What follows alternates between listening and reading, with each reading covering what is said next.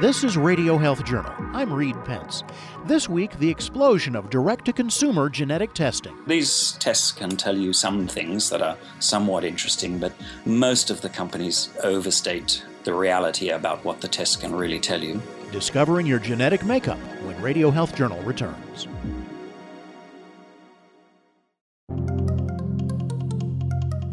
Your new teen driver may have a license, but they still need you to stay involved. Hi, I'm Debbie Hersman, President of the National Safety Council, and this is your Safety Minute. Even with a new license in hand, teens lack crucial driving experience. In fact, drivers 16 to 19 are three times more likely to be in a crash than drivers over 20. Ride with your teen for at least 30 minutes a week, even after they have their license. Set defined rules. Don't be afraid to be tougher than your state's laws. You're the best judge of your teen's driving ability and ask the right questions. Are you driving friends? Will you be a passenger in another teen's car? Know that a single young passenger can increase a teen's crash risk by 44%. Visit driveathome.org for free parent resources to get started. Safety Minute is brought to you by the National Safety Council and Toyota.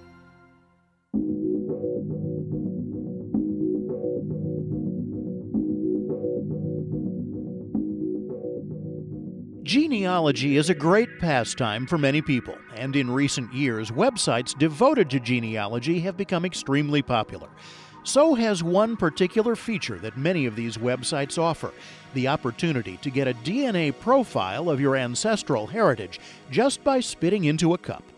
But what exactly can these direct to consumer genetic tests tell you? The truth is, we're all a bit of a mishmash. So these tests can tell you some things that are somewhat interesting, but most of the companies overstate the reality about what the tests can really tell you. That's David Balding, professor of statistical genetics at the University of Melbourne in Australia and at University College in London. All these tests do is they've got some database of people who say where they come from and then when a new customer comes along, they check any kind of partial matches of bits of the DNA that match up with somebody. And then they say, okay, if that person said they were Hungarian and you have a near match with them, then they say, okay, you've got some ancestor who is Hungarian. Well, maybe uh, it's a reasonable guess, but it's not very accurate. It depends on a lot of things who they happen to have in their database and whether they accurately describe where they come from. And also, you know, national boundaries don't necessarily reflect the real differences between groups. That's not really saying much, given how much information is in our genome, if we knew how to get it. DNA is a very, very long sequence of chemical bases, and it's about 3 billion letters long. If you think about each of them as being like a letter A, C, G, or T, there's about 3 billion of those most of them were all the same. So it's not really being able to actually read all the letters in the genome is now possible, but it's still quite expensive. And so they won't be doing that. Instead of reading all 3 billion, they just pick out certain places in the genome where there tends to be differences between individuals. And so the most informative sites and it's really just a question of, you know, how much money you want to pay and the latest because the technology keeps changing all the time with new genotyping chips come out. The first generation had about 300,000 markers. They're up towards a million now as being typical. That's still only a small fraction of the whole genome but it's still a lot of information. Balding says you can think of the human genome as being similar to the human skeleton. Barring any deformity, all of us have the same number of bones, and the kneecap, for example, is in the same location, person to person. The bones themselves, though, the exact size and shape of them, differ. The genome is similar. The genes, or markers for ethnicity, for example, are found in the same area in every genome. But ancestry isn't the only area where consumer interest in genetic testing has skyrocketed. Dr. Wayne Grody is a professor at the UCLA School of Medicine in the Department of Pediatrics and Clinical Laboratory. He points to the growing popularity of what are called expanded carrier screening tests. This is for couples who are usually pregnant or sometimes planning a pregnancy to see if one or both of them carry a mutation in a gene that would present a risk of having a baby affected with that disorder. Grody says today it's standard practice for couples to be screened for a handful of disorders within certain ethnic and racial groups, such as cystic fibrosis, sickle cell anemia, and Tay Sachs disease. However, the expanded carrier screen tests for up to 110 possible disorders. Grody takes issue with these tests because we all carry three or four hundred gene variants that could possibly cause a disorder. It's just that they rarely do. A cynical person would say, well, it's just marketing to a naive patient or provider. 100 diseases for the same price or less as doing 10 diseases. Wow, that sounds like a good deal.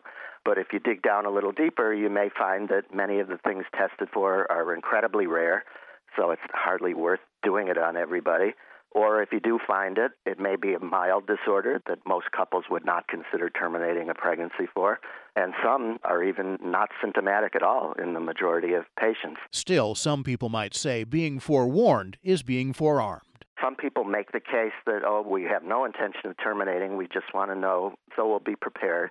There are some disorders where that would be useful information, where you really need to begin treatment on day one of life. Most of the disorders in their panel are not like that, or if they are, they are disorders that are already screened in the newborn screening programs that are in all 50 states, so they would be diagnosed on day one anyway. I'm not hugely persuaded by the reason to do it simply to know ahead of time. Plus, Grody says there's also a downside to knowing. He fears that knowledge of unpredictable outcomes will cause parents undue anxiety. I've also seen instances where there have been DNA changes, like these novel variants, that I can't really predict what they would do in the baby. So parents agonize over those. In most cases, they've chosen not to act on it, which I think is the proper thing to do. But then they're worried for the rest of the pregnancy, and even when the child is born, they're kind of on edge waiting for some symptom to appear, which may never appear. There's also growing consumer demand for genetic tests to inform your own medical care.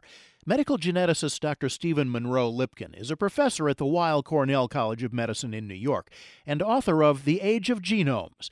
He calls consumers of those tests the worried well and includes himself in that category the fact that more people are interested and recognize that genetics has a lot of potential information to offer for people to be able, one, to work on disease prevention and to keep them sort of healthier longer. Two is for people are, you know, understanding that thinking, hey, my family uh, history on my mom's side you know, we have some interesting medical issues that come up. Lipkin is concerned that there's no federal regulation of these tests, so genetic testing labs don't have to meet specific quality control measures other than the basic Clinical Laboratory Improvement Amendments, or CLIA, established in 1988. So this has enabled a bunch of companies to come up that present genetic tests that may not have a whole lot of evidence really backing them up unfortunately, I think some companies have kind of tried to sneak in there a little bit to be able to provide really not ready for prime time tests. For example, you can think about, you know, if you want to know, you know, what is my chance of having a heart attack? You want to get a number that's based on really firm data and not one that's based on, you know, relatively few inputs to a model that may not have been adequately tested. One of the things I think has to happen is for the FDA to step in and to take on more of a role actually in regulating genetic tests to consumers as well as medical testing. Lipkin says the FDA has proposed greater regulation in the genetic testing industry. There's been a bit of a pushback actually from some lobbying organizations, including organizations of laboratories actually.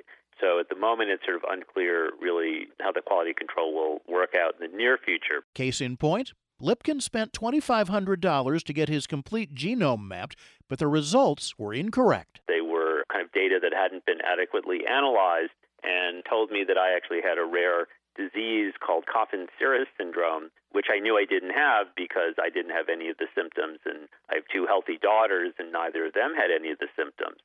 So that actually made me go back and want to have it redone to spend more money to have it done in a more comprehensive and quality intensive way. So Lipkin had his genome sequenced a second time by a different lab, this time at a cost of $5,000. For people who are interested in genetic testing for having very strong personal or family medical history, the first step really is to talk to their physician or to get referred to a genetic counselor who are health professionals who in fact are experts in knowing which are the best genetic tests to perform for different diseases and they can help you to navigate through the long list of potential companies.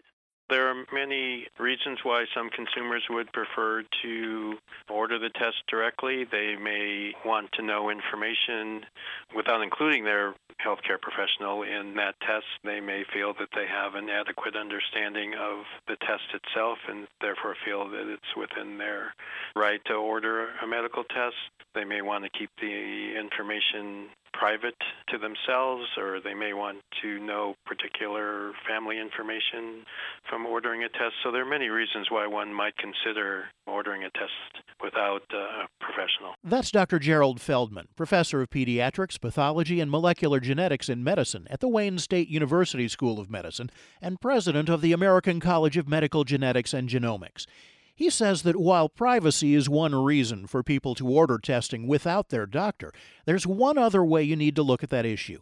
Your doctor may not know, but what does the testing company do with your genetic information once they have it? The patient truly needs to understand what information they're going to be getting and they need to know exactly what privacy concerns are being addressed in this particular test that they might have. So, first, they need to be informed beforehand of who's going to have access to these test results, what processes are in place to protect these results, what happens to the DNA sample once the test has been completed, will it be sold to third parties, so all of that kind of information, I think, is very important for the consumer to think about and make sure that they understand the answers to those questions before they provide a sample for such testing. For example, Feldman says many companies are interested in tracking genetic changes in the general population.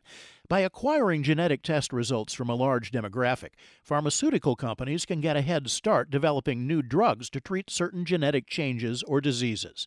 So, how easy is it for someone to order a genetic test? Various companies offer different types of direct to consumer testing with different levels of healthcare involvement. Some allow one to begin the testing process online but require physician approval before sending in the actual test. Others will accept a sample directly from the patient, and that has evolved over time. Some companies that used to do that don't offer that anymore. And then some offer the opportunity for one to speak with a board certified geneticist or genetic counselor but don't necessarily require that. Whether you rub your hands with glee at finding out your ancestry or wring your hands with worry, one thing is certain the genetic testing industry will only continue to grow. Already, the global market is growing at an annual rate of nearly 10%, and experts expect the DNA test market to be worth more than $10 billion by 2022. You can learn more about all of our guests and about Lipkin's book, The Age of the Genome, by visiting our website at radiohealthjournal.net. Our writer producer this week is Polly Hanson. I'm Reed Pence.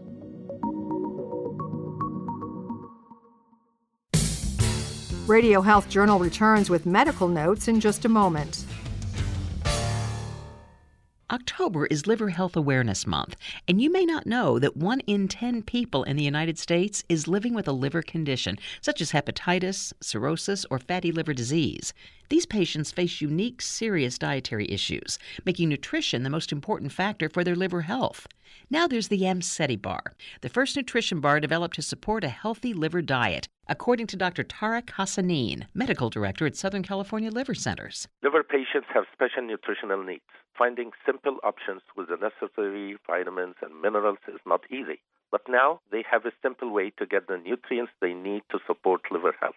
The Amsety bar includes 16 vitamins and minerals research has shown support liver health.